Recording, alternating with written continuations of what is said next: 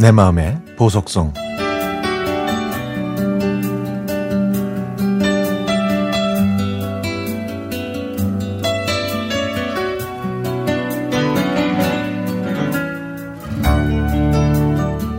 핸드폰이 울렸지만 손님이 대기 중이라 전화를 받지 못했습니다.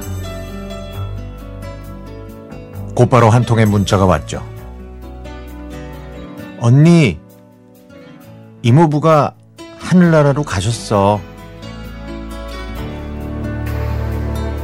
문자를 본 순간 정신이 멍해져서 동생한테 지금 가겠다고 전화를 했습니다.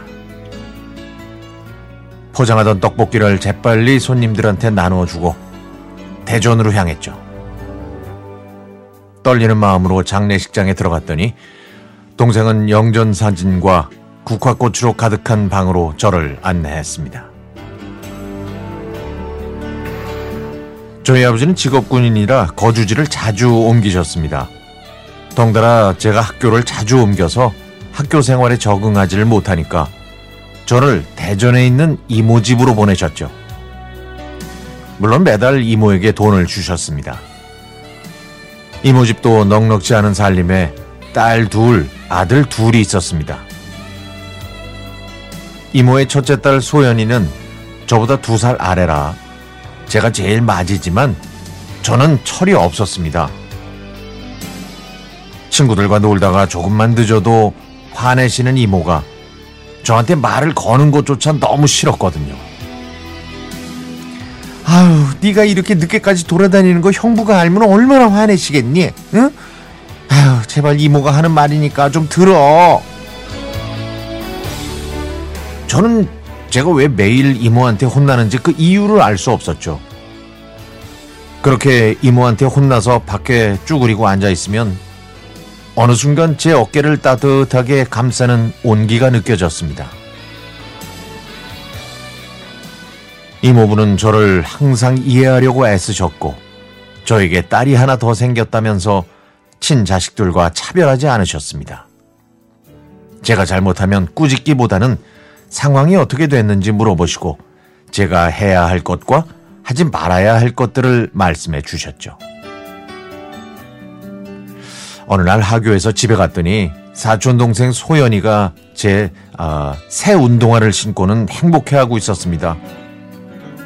무심코 제 운동화를 내려다 봤더니 낡고 오래돼서 볼품이 없었죠.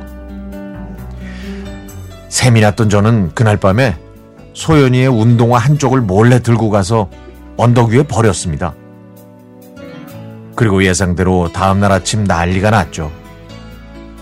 소연에는 운동화 한쪽이 없저, 없어졌다면서 울고불고 난리를 폈고 온 식구는 운동화를 찾아 헤맸습니다. 그 모습을 보고 저는 유유히 가방을 메고 학교로 갔고요. 그런데 그날 밤 이모부가 저에게 소연이의 새 운동화와 똑같은 운동화를 사주셨습니다.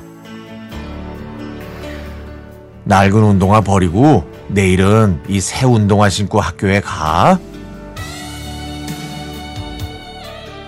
이 말을 듣고 저는 울고 말았습니다. 이모부, 잘못했어요. 제가 소연이 운동화 한쪽 제가 버렸어요.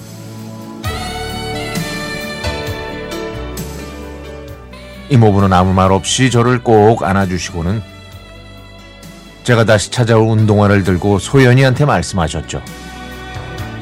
소연아, 아유 강아지가 네 운동화 물고 갔나 싶어서 한 켤레 더 사왔는데 여기 있었네. 이모부는 저한테 아버지 같은 분이셨습니다. 아니, 그 이상이셨죠.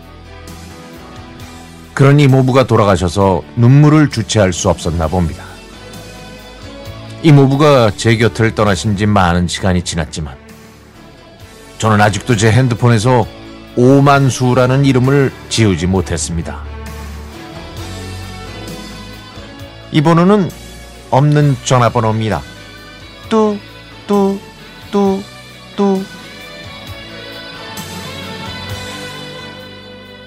저는 오늘도 이모부한테 전화를 걸어 이 녹음된 소리를 들으며 오만수라는 이름을 하염없이 바라만 봅니다.